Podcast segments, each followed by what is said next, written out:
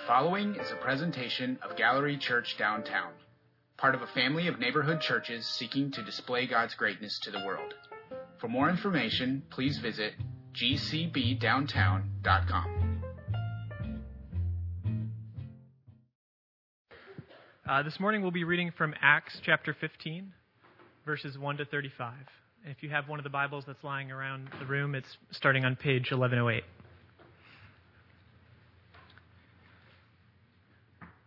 Certain people came down from Judea to Antioch and were teaching the believers Unless you are circumcised according to the custom taught by Moses, you cannot be saved.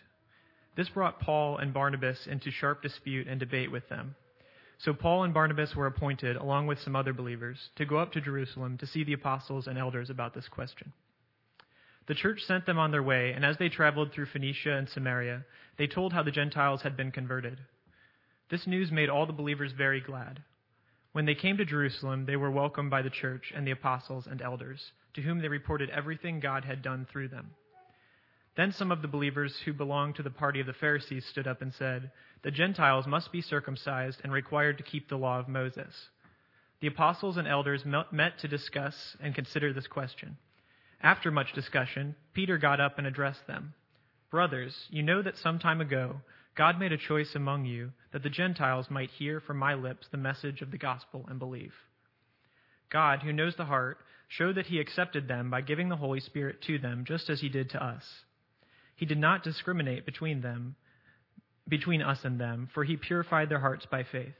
Now then, why do you try to test God by putting on the necks of Gentiles a yoke that neither we nor our ancestors have been able to bear? No. We believe it is through the grace of our Lord Jesus that we are saved, just as they were.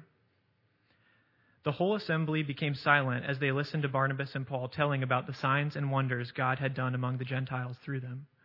When they finished, James spoke up. Brothers, he said, listen to me. Simon has described to us how God first intervened to choose a people for his name from the Gentiles. The words of the prophets are in agreement with this, as it is written After this I will return and rebuild David's fallen tent. Its ruins I will rebuild, and I will restore it, that the rest of mankind may seek the Lord. Even all the Gentiles who bear my name, says the Lord, who does these things. Things known from long ago. It is my judgment, therefore, that we should not make it difficult for the Gentiles who are turning to God. Instead, we should write to them, telling them to abstain from food polluted by idols, from sexual immorality, from the meat of strangled animals, and from blood. For the law of Moses has been preached in every city from the earliest times, and is read in the synagogues on every Sabbath. Then the apostles and elders, with the whole church, decided to choose some of their own men and send them to Antioch with Paul and Barnabas they chose Judas, called Barsabbas, and Silas, men who were leaders among the believers. With them they sent the following letter The apostles and elders, your brothers, to the Gentile believers in Antioch, Syria, and Cilicia, greetings. We have heard that some went out from, from us without our authorization and disturbed you, troubling your minds by what they said. So we all agreed to choose some men and send them to you with our dear friends Barnabas and Paul men who have risked their lives for the name of our Lord Jesus Christ. Therefore, we are sending Judas and Silas to confirm by word of mouth what we are writing. It seemed good to the Holy Spirit and to us not to burden you with anything beyond the following requirements. You are to abstain from food sacrificed to idols, from blood, from the meat of strangled animals, and from sexual immorality. You will do well to avoid these things. Farewell. So the men were sent off and went down to Antioch, where they gathered the church together and delivered the letter. The people read it and were glad for its encouraging message. Judas and Silas, who themselves were prophets, said much to encourage and strengthen the believers. After spending some time there, they, went, they were sent off by the believers with the blessing of peace to return to those who had sent them. But Paul and Barnabas remained in Antioch, where they and many others taught and preached the word of God. Word of the Lord. God bless the reading of his word really long, but I want us to really be able to hear the full story and be able to then begin to seek some understanding. Let me just say one thing. Um, do you wonder why they, um, that this council in Jerusalem, when they were sending this letter and this word, um, made sure that they said Paul and Barnabas are good men? They're dearly loved brothers and they're bringing you a really good word. let me just call it out really quickly. People still didn't like Paul. They still didn't like him. I mean, he was the, like, this is a group of Pharisees that are calling into question that believe in Jesus. And Paul was one of those Pharisees. But there were people in places like Antioch and other places where Paul had been, where people were still struggling to listen to him because he was not necessarily the favorite of the apostles or the disciples or any of that. Like everybody would love for Peter to show up. I mean, that's why Peter used in his own defense here that, hey, do you remember that I was the first one chosen to speak this word to the Gentiles? So he's speaking from his personal testimony, but if we remember from Acts 11, Peter kind of disappeared for a little while because of the threat against his life and there's other reasons for everything that was happening. But so much of our faith is we are going to be constantly bumping up against people that we don't like or we don't trust. And that's in this room right now. We might not not like each other, but we might not trust each other too much. So how do we share with you that, you know what? Andrew, who just read the scripture, is coming to you. He's trustworthy. There's got to be a way in which we realize that this isn't just history, that this is something that can really help us understand that, yeah, there's some real struggles. This past week, I had the privilege of being with my mom for a couple of days. Um, and that my mom's been a widow for a little over four years now, and she's finally getting her legs under her, so to speak, if I can say that as an idiom to describe the fact that uh, I, I, I, the the most peace I've seen in my mom as saying the Lord is with me is kind of the presence I'm feeling with her for the really the first time since my dad passed. But I was waiting on her in the store the other day, and I was trying to be a good son while she was shopping for a sweater to wear to my niece's wedding in a couple of weeks. And I'm like, Mom, out of every child in your family or every grandchild, I am the least qualified to help you pick out a sweater to match your dress for the wedding. And so I'm taking pictures of my mom and sending them to Ginger and to my daughter Lauren saying, what do I tell her?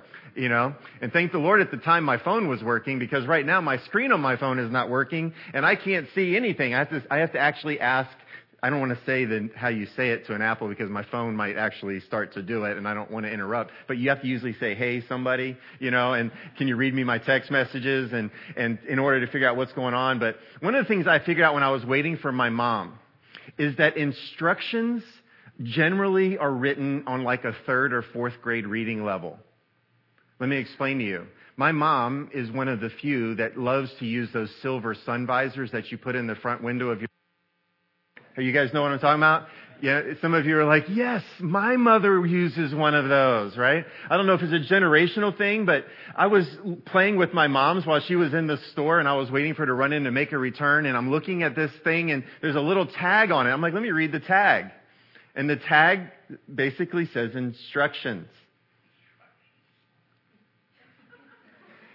The first instruction was to open it. The second instruction was to put the indentation where the rearview mirror goes. And then the third instruction was to fold down the visors to help hold it in place. But the fourth one is what really got me. Can you guess where this is going? Please remove before you drive. I'm like, okay, the company was obviously sued by somebody in order to get that put on the instructions. Like, that just, it just seems illogical to put it where you're blocking the, like at least 98% of your frontal perspective, right? And you, and you take off driving. It just makes no sense to me. I just want you guys to understand Acts 15 today is going to feel very elementary. For most of us in the room today, I don't think you're going to walk out saying, man, Pastor, that was your best sermon ever. This was so rich and it was so deep because most of what's in here is very elementary. So let me review Acts chapter 14 for you just for a few minutes. This was one of the slides that we didn't get to last week because my computer died in the middle or my iPad went, stopped working, so to speak. And so Last week, when we were looking through chapter 14, there were a couple of really key takeaways that I want us to tie into Acts 15. So the first one is, is do we desire the highs and the lows? Now, the highs and the lows in last week's teaching were miraculous healings signs and wonders and stoning. Now, we, we've mentioned that. I know we're in Baltimore. I need to give a disclaimer. Stoning isn't drug abuse, okay? This is actual rocks being thrown at you, right? And so in Acts 14, we see a church that was charged up with adrenaline because they were experiencing these highs and these lows. Like there would be a theological discourse about which gods were right in the Gentile and Jewish discussion. And people that were respected in different religions would gather together to talk about it. And Paul would just step up and in the midst of it, do something miraculous. And everybody's like, yep, he's right. I mean, I would love for it to be that simple for us today where people are in an argument and the person that does a miraculous sign and wonder is the one that everybody knows is right.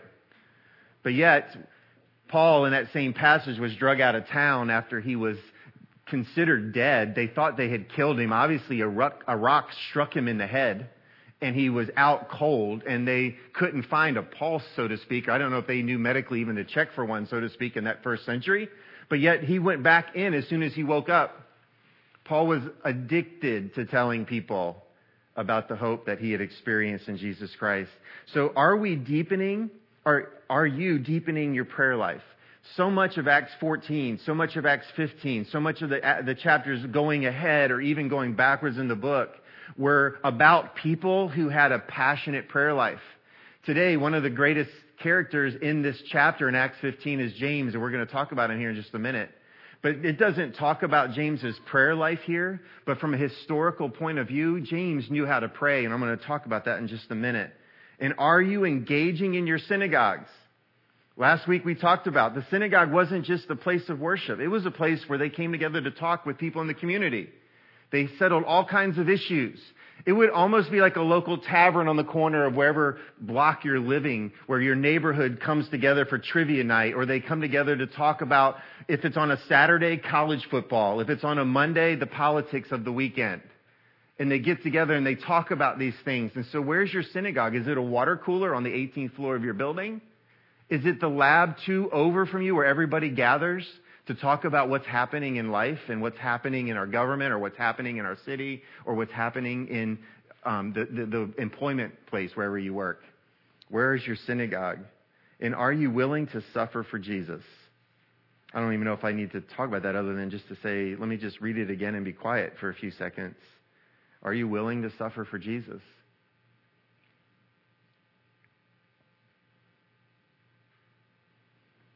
And do you trust that the Spirit of Christ, Jesus, that Jesus Christ, the Holy Spirit of God is with you? Like if you were to do a scale of 1 to 10, 1 being I don't feel it and 10 being yes, I'm supercharged with the belief and trust that the Holy Spirit is with me, where would you give yourself a number this morning? Do you realize that you are the temple of the living God? and the Spirit of that God. Now, mind you, every other reference to who God is in the New Testament goes back to like a Genesis perspective, like the Creator, the one that is actually right now keeping the planets aligned and the stars in space, is actually the one you're talking to. And he talks back. And he gives you power. He gives you wisdom. He gives you understanding. This is all in midst of what's happening in the book of Acts. So there might not be a lot of things that are necessarily in the story, but I don't want us to just read it as story and narrative. Like what's really happening here? What's going on? There are constantly groups of people getting together to talk, to review things that are happening some of the most popular ones that are happening now. There were tons of groups of people that were gathering to talk about everything from politics to Supreme Court and everything recently. Groups of people gathering in order to figure out, well, what can be done and what needs to be done. And some were public, some were private meetings, and they were happening everywhere.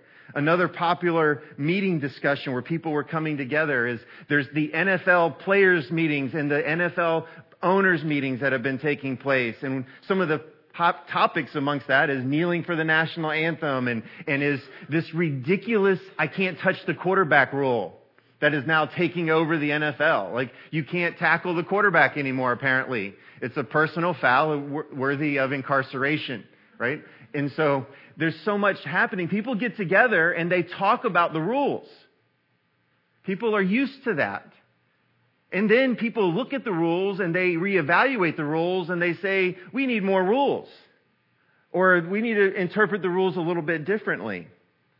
Some of you actually live in situations where there's multiple people that share your dorm or your row home or your apartment. And you probably have house rules. Who does the dishes which days of the week? Or at least, at least where you should put your dishes and where your laundry goes and what time, when do you have to have headphones in and when you can play music loudly and, and how to have guests over to the house. There's usually some sort of discussion around how people interact with each other. Recently, at our location at Riverside Park, um, the old Riverside Baptist Church, where we're now partnering with the Foundry, we had a ton of conversations about the ways that things were, the way that things are going to be, and lots of meetings, some public, some private. And so there is so much of our life that is about a group of people getting together in a room and then everybody else finding out what they talked about. Do you guys understand that? Do you feel that? Do you sometimes feel like you should have been in the room? I mean, it's often we, we don't want to just be told what to think or to believe. And so as you step into Acts 15, this is the same type of people that are now hearing that, oh, a group of people met in Jerusalem, now they're going to tell us what to think. Right? I want you guys to know that the way that you're processing your faith in the ways that you're trying to develop trust is something that the evil one has been trying to destroy from the very beginning, trying to get the church to be ineffective and to not grow in love and community and trust with one another. And so there's been so much that's happening that I don't want us to lose sight of that. So here in this passage, this is basically what Peter and Paul are starting out with. They're basically saying, look, we had all of this worked out before. If you remember, there was the story of Cornelius and his business. We just talked about that a few weeks ago. It was quite clear that we had decided what to do, that we, that we had all worked it out. And that's in Acts 11 verse 30. And they had as a principle that God has granted Gentiles to the repentance that leads to life. And so it wasn't just a Jewish faith in Jesus, it was now a everybody's faith in Jesus. And something continued to happen around this issue of circumcision. And a lot of you are like, okay, that's not something we need to spend a lot of time on today. And, but let me help you understand this.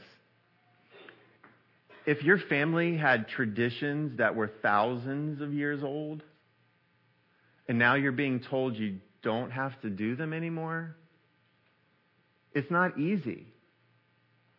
Some of, like, we're a very eclectic bunch of people from different continents around the world in this room. And even how we approach worship and how we stand and sing for some of you is just really uncomfortable. There are people that have not liked the fact that I teach from an iPad. They want to see me have a paper Bible up here. And I'm sorry, I, I just don't have multiple hands. I don't do well with paper notes. I always lose my place. But I, I feel like that the Word of God is illuminated better through my iPad. but so much of this talk is about circumcision. But let me just say this Acts 15 is not a stick for us to beat people over their traditions. This isn't for us to go up to somebody that is struggling in order for them to say, well, I don't like your music style. It needs an organ and a hymnal. And so, oh, that is so not Jesus. Let me, don't you know in Acts 15 they were arguing over traditions? There's so much more that's happening here. Acts 15 is not simply a matter of traditions versus innovation. There's so much more happening here. It's, it's, it's, it's in Acts 15, it is about a let's get this right. It isn't a discussion where the guys in the room that are having this meeting are just arguing over the things that have always gone on. At the end of the day, they all want to honor Jesus. They're wanting people to walk in the ways of Christ. And so there's some different perspective on all of that. And there's obviously a broad brand of thinking that's happening here that's mainly driven by Pharisees who have been keepers of the law and, and, and, and had been studying it and trying to honor God. And they knew in the heart of their hearts that they were supposed to be a people that was to show to the rest of the world that the Creator God loved them and cared for them and was pursuing them through a special people. And so when you start to say, well, this tradition's out, this tradition's out, it's like, well, where does it stop? Do we, is anything that we ever grew up in even right anymore? And I love that Peter and James and Paul, the words that are written here, are great words for us as we engage with people of other traditions. Because there isn't this combativeness about just give up this old instrument style or give up your liturgy and, and you know, pastor, shed your suit and tie because you can't speak clearly the word of God anymore if you're in polyester. Like that's not, that's not, that's not what they're arguing over.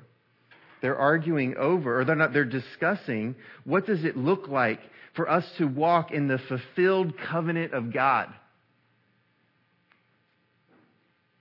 And the thing that I love that Paul talks about here in this passage is he makes sure that they understand that every point of conflict is, a, is to be summarized as is this the grace of God? Is it about the grace of God? Is there anything that we can do to earn our place with Him? And Paul and Peter and everyone else continues to come back and it keeps saying to them, it is the amazing grace of God. It is the grace of God that's been poured out on all of us. It is not the works that we've done. It's not any of this kind of stuff. It is everything to do with the fact that God's grace is covering us. We do not have to change our ethnicity to follow Jesus. We do not have to change the color of our skin. We don't have to change our educational status. We don't have to change our economic position to follow Jesus. We don't have to go get an education. You don't have to graduate from Sunday school. You don't have to go through any confirmation. You don't have to go through anything. There is nothing that we do that earns the lavish love of God. It is God's grace that He's given to us. And it is a grace that He wants everyone to be able to participate in. It is a grace that James begins to talk with this group of people about. So let me talk to you about James just for a minute. Some people, when they approach a situation like this, they have this mentality that once something has been discussed, agreed, and settled, that it ought to be that. Do you guys know anybody like that? I mean, that once you've made a decision, it can't change. And it might actually be better to change, but because you've made the decision, they don't deal well with change. Like some of you may have just experienced that on the second floor as you've prepared for brunch. But the table on the drawing has it right here. We can't move this table, right? I mean, it's just a certain people that are wired that way. Some of people are like, you know what, there's no if, ands, or buts. There's no clauses. There's no exceptions. We just have to do it this way. And that impacts our faith. Because God is constantly doing miraculous signs and wonders, and He's bringing new people in. He's inviting people on this faith journey, and we just can't control it. And so, how do we continue to pursue God? How do we continue to love Jesus and keep our eyes fixed on Him when there's so many changing stimuluses around us? And I believe that what James and them are doing, especially for the church in Antioch, because you know that the church in Antioch, by the way, there were people that went there and claimed that they had authority, and so they show up and they start teaching and confusing people, and that's part of the reason why people weren't liking Paul some weren't liking Peter, and they were having to do all this other stuff. And let me just say this to you guys. Do you guys know that there are people out there that literally are intentionally trying to brainwash us or to change our thinking? It ha- it's, it's really happening. There are people that intentionally try to get lies into us. And that's part of the reason why we're pushing towards this growth community life and saying get plugged in somewhere where you can at least work it out where you can sit around and say, this is what we're being taught, but this is what I'm hearing. Like, where is the truth? Like, what is God up to? What does our Father in heaven really want for us? Let me talk to you about James just for a minute, just so you know who this is. There's multiple James mentioned in Scripture. I'm not going to list all of them, but let me tell you this James. This is the brother of Jesus. This is the one in John chapter 7 verse 5 that did not want to follow Jesus when he was a man. Like, could you imagine growing up with Jesus? You would never win a game. You could not go to mom and say, but mom, Jesus did it, right? There was never a moment. I mean, you could go up and say, mom, Jesus is perfect. And that would be right, right? So imagine growing up with him. I mean, there were moments where they, where Jesus was embarrassing the family, and they would show up to tell Jesus to come home and stop embarrassing them. And Jesus then declares from inside a house, no, these are my brothers and sisters. So, so James is like, wait a minute. No, Jesus, I'm your brother. And you just said these people that aren't even blood relatives of you, they're your brother. I mean, imagine the confusion that this James would have gone through growing up. But it's Jesus that had appeared to him, and it's mentioned in 1 Corinthians chapter 15 and verse 7 that there was a special occasion, a separate occasion after the resurrection where Jesus appeared to his brother James. And James, obviously at that point, has a, yep, my brother is the Messiah, the Savior of the world.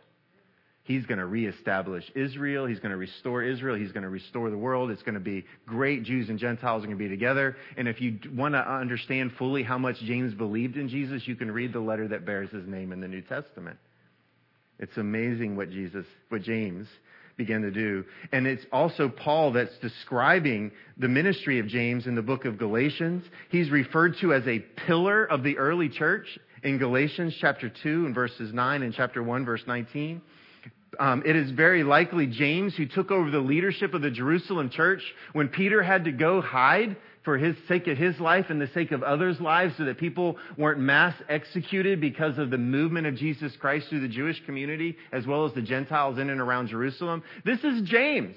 The one that didn't believe in Jesus, that then believed in Jesus, then saw Jesus with his own eyes resurrected. So when he's telling people that he saw Jesus, he's telling people that he saw Jesus.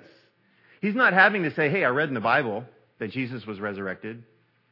He's telling people a firsthand story of an amazing gift that we refer to as grace that he had personally received from his own brother. And so James, by all accounts, became this forefront leader of the early church and was beginning to help move the church towards a global expansion towards Gentiles, which I think is pretty fascinating. And as time went on, he acquired a reputation. Listen, this is what a historian said about James. As the time went on, he acquired a reputation for practicing his faith and having unwavering devotion to Jesus Christ. That theologian goes on to describe it this way his reputation to people like Josephus in the first century, who was not a biblical writer, but just a Jewish historian, said of James, his, he prayed so fervently for his Jewish people to believe in Jesus that his knees were like camel's knees. That's how they describe James that he had wore his knees out praying for other people so much so that his knees were starting to callous up and look like camel's knees. Now that's not a compliment to people wearing shorts, but thank the Lord that wasn't first century culture, right? You, oh look, hey, it's camel legs, right? That's not necessary. Oh yeah, he's got a great prayer life. That's kind of what we're trying to say. So if I say that to you, you need to know I'm like, man, you got great prayer legs. No, that's just not, not happening. But one of the things that happened to James was that he was being so effective in Jerusalem, somewhere around the year 62, which was about eight years before the destruction of Jerusalem, the Zealots killed him. And Zealots were another Jewish um, group that believed in violence against Rome, and they realized that James was a threat to that. And so they didn't just have violence against Rome, they took James's life. And so this is James. This is James summing up the debate that is extremely important. And what he's trying to say to them is what counts is the grace of God. James is looking at them saying what counts is the grace of God. And he's not only doing that, he's going back to the book of Amos. And if I was to give you a brief walk through the book of Amos, let me tell you how the book ends. Amos was writing to them saying, you know what? You are going to lose your privileged status. You are no longer going to be this special chosen people. It's gonna, you're going to lose that. But in the process of the Messiah coming into the world and, and, and doing the work of the Messiah, the Gentiles are finally going to see and experience God. And in the process of that, you will be restored. So James is prophesying that Israel is going to be totally destroyed. And so by James discussing this and bringing Amos into his talk and picking this passage of scripture, which he was referencing the whole work of Amos. Remember, we talked about the Jewish writing style that they would cite a verse in, in to open up everybody's memory of that whole passage. It's not like we in our way we teach Western today, we go out and cite just this quote and we put a little at the bottom and, and we just let people know that, hey, this quote came from so and so and such and such book. No, when they quote Amos, they are referencing the whole story of what Amos was writing about. And so James is now quoting about the destruction of Israel for the benefit of the world, but in the process of the world being benefited, then Israel was going to be restored. And so James is making a powerful statement that in Jesus Christ, in his death and in his resurrection, all those promises that were talked about in the book of Amos just came true. So we're fighting about this as like a Jew Gentile thing, but he's saying, no, in Jesus, we're now one and everybody's getting restored. Everybody's getting hope. Everybody has a chance for peace that passes all understanding. And he's saying, yes, we may have lost this privilege, privilege, privilege, privilege status and this feeling, but you guys know, but in Christ, now fully being restored, and not only us, but others can join us at the hip as equal heirs to Jesus Christ, and it doesn't matter your bloodline. So could you see James getting a little bit excited about this story? About what he experienced and, and how it was bringing people together?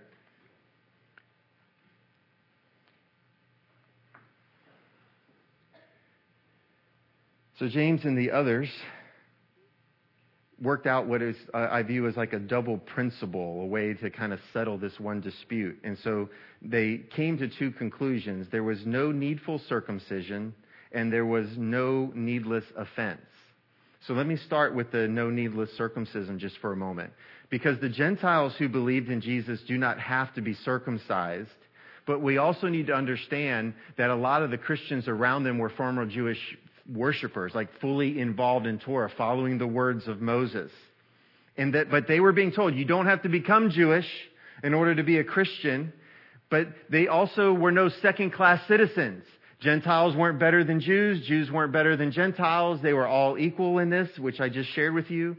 Um, and so there's no separate category of salvation for a Jew or no separate category for a salvation of a Gentile. And so what they were saying was that circumcision is a non-issue.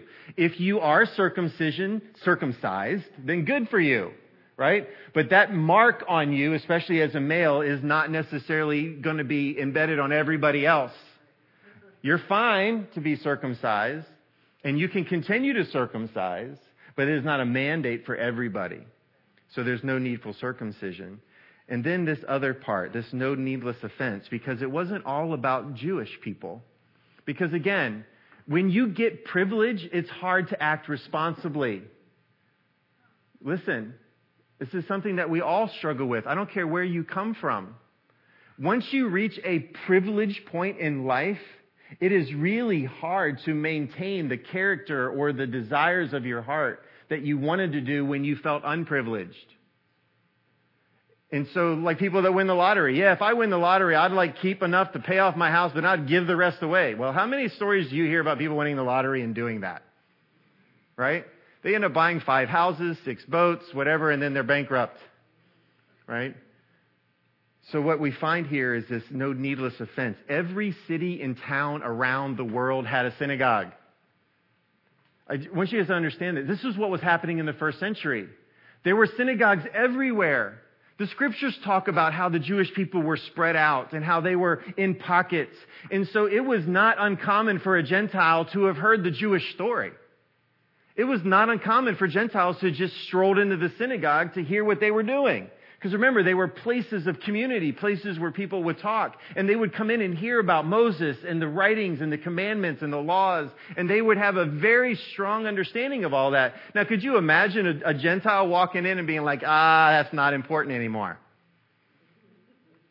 Let me tell you about us Gentiles in the presence of God, right? It's so easy for things to have gotten way out of hand and conflicts to have arisen just because somebody's excited, but they don't know what to do with their excitement. They don't know how to talk about it without offending people. That's why words are so difficult and the internet's so deadly to so many people because we're using our words and they cut. That's why James talks about that in his letter to the early church. So there's no needless offense. So what what they're saying here is they're, as they're getting this letter ready to go out to the churches, is they were basically saying to Gentiles, don't abuse the Jewish people. Don't go after their traditions. Don't speak ill towards them, but continue to walk towards maturity. It's not just about you Gentiles now, it's about Jews and Gentiles, and we've got to come together believing in Jesus Christ. I love what N.T. Wright actually said here, and so I have it on a slide for you. He says, What impresses me and what I long to see in the church of today and tomorrow is the realism with which the question is addressed, rather than the brittle um, absolutionism that, is, that so many might prefer. And if anyone thinks that this is some kind of compromise, it is not only a compromise which stands here in Scripture itself, but it is one which James himself argued on the basis of Scripture. So let me, let me say this just for a minute. We've got to take the time to understand.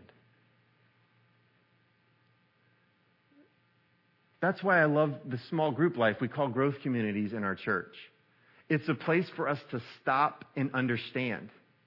So many times we'll run into an environment like that and we only want to talk, talk, talk, talk, talk, talk. That's why most growth communities come up with some kind of covenant because they need to have some sort of agreement so that the person that only wants to talk will actually shut up and listen, right?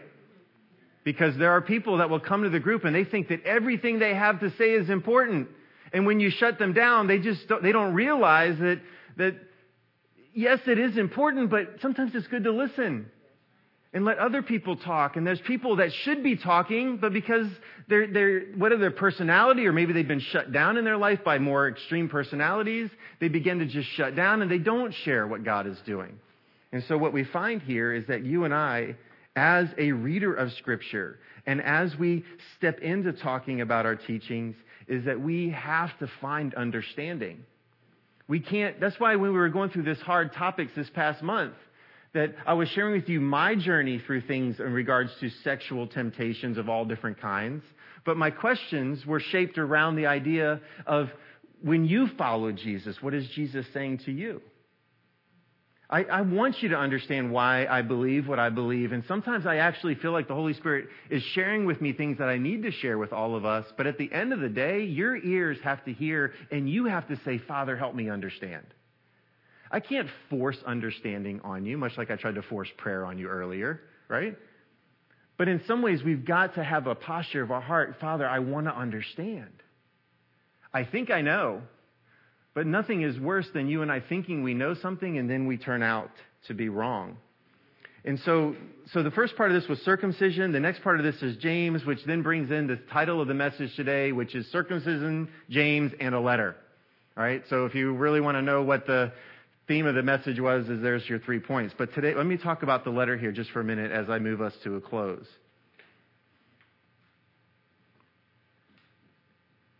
People write fake letters.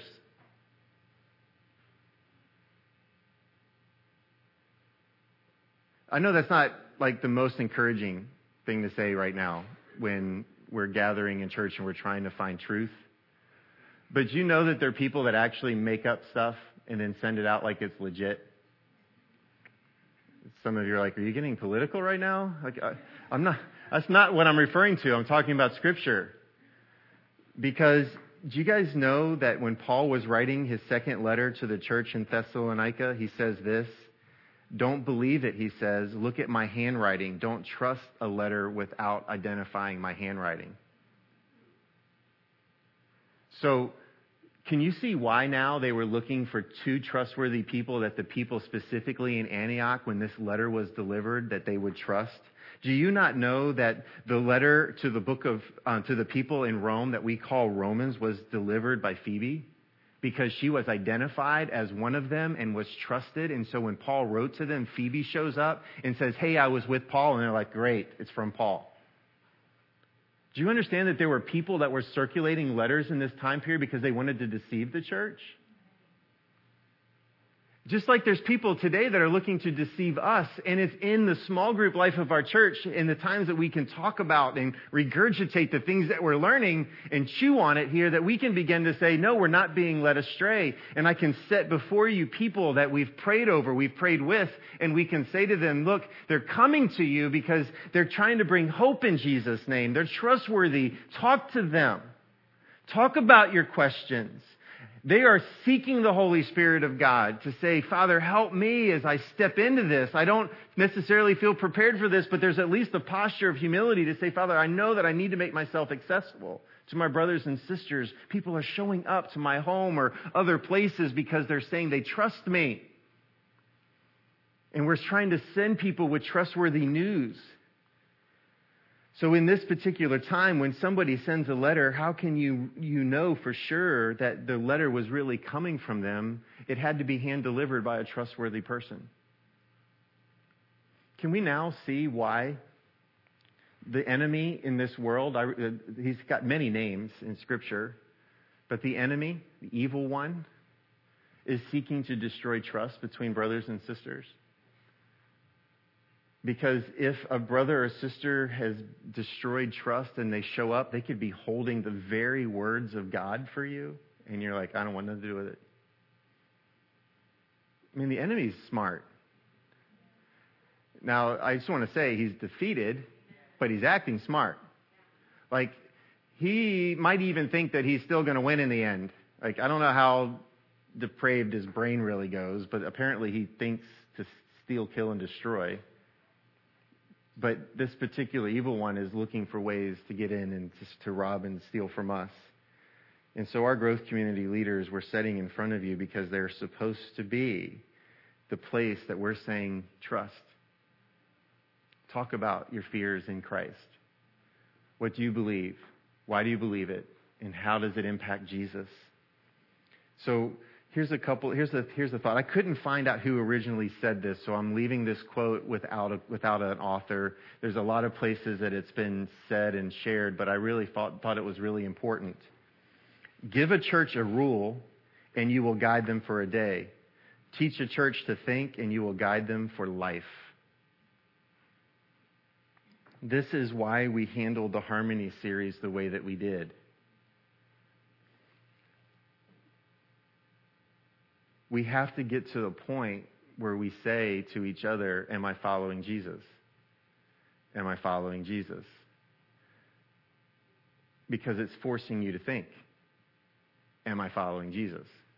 Are the actions of my life following Jesus? Are the thoughts of my heart about following Jesus? We also looked at it from the standpoint of, well, who's discipling more? Is Jesus discipling more? Is the culture discipling more? That's a thinking question. We've got to get to the point where we're setting ourselves up for thinking. And so Paul and Barnabas have been commissioned to go and to share their work. They're teaching, they're evangelizing, they're encouraging, and that's what we need to be involved in. So if we can stay committed to Sundays. We're doing as much as we can to create opportunities. Even if you miss, you can podcast. We're going to be introducing a new church app to you soon so you can stay in touch more with notes and communication and prayer and things that we can do. So we're going to do as much as we can to help you. We've even been flirting with the ideas of video recording some of this because some of you like, I can't do the podcast because I get too distracted. I want to see it. So we're considering a lot of different things to kind of help us because what we eat here is important. When we end our service ceremonially around the Lord's table, it is a living picture that it's about Christ. And in Him I find my will and my way. But it's a we. We find our will and our way. We can pursue Christ. And so today, as we kind of bring this to an end, there's so many things that we're going to bump up against that need to be addressed and discussed and churned and thought through and we can't just do it in just a little bit of time. And so I want to encourage you guys to find a space. because things might be going well for you right now. But let me speak to you as a 45 year old. There's storms on the horizon.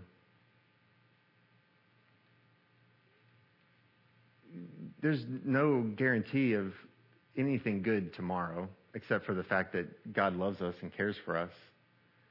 But it's like we were getting ready for this weekend, and people are um, dealing with all types of stress in Florida. Like it was devastated. It was like as if somebody just took a rolling pin and just went like that through a major portion of the, pan- the panhandle of Florida this weekend, the southern Georgia.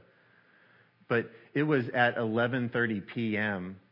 Thursday night that my mother-in-law called me. She was in my basement of my house, supposedly resting, and she wakes me up because Hurricane Michael even as just a massive storm going through the Carolinas, going up through Virginia and southern Maryland, pushed all the water out of the rivers in North Carolina towards the sound, and the water near her house rose nine feet, flooding the lower portion of her house, and her neighbors sending her pictures standing in her lower part of her house with water up over his shoes.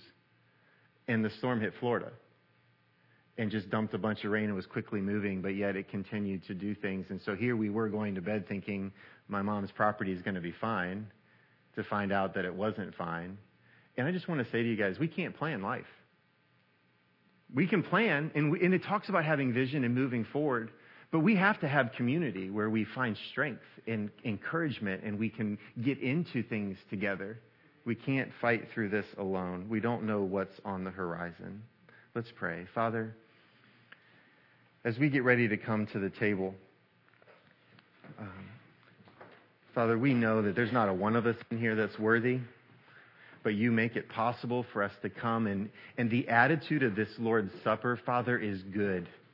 We are coming to remind each other of the great love of Christ. We are coming to practice speaking of the great love of Christ. And we are coming sharing hope that, that the battles are going to be over. We don't fight these for eternity. And we are coming to the table and thanking um, you for Jesus Christ. And so, Father, as we take this bread and we take this cup and, and we share it, Father, we are proclaiming life. And so, Lord, would you do a great work in and through us today? And Father, for those people that are in storms, would they lean into you? And Father, for those people that have not yet found themselves into community life, Lord, would you please place them in a group today where they can continue to work out their faith with others? Because, Father, we want to be fully mature, pursuing Christ and being a light to all nations. And Father, we love you and we thank you. In Jesus' name we pray. Amen.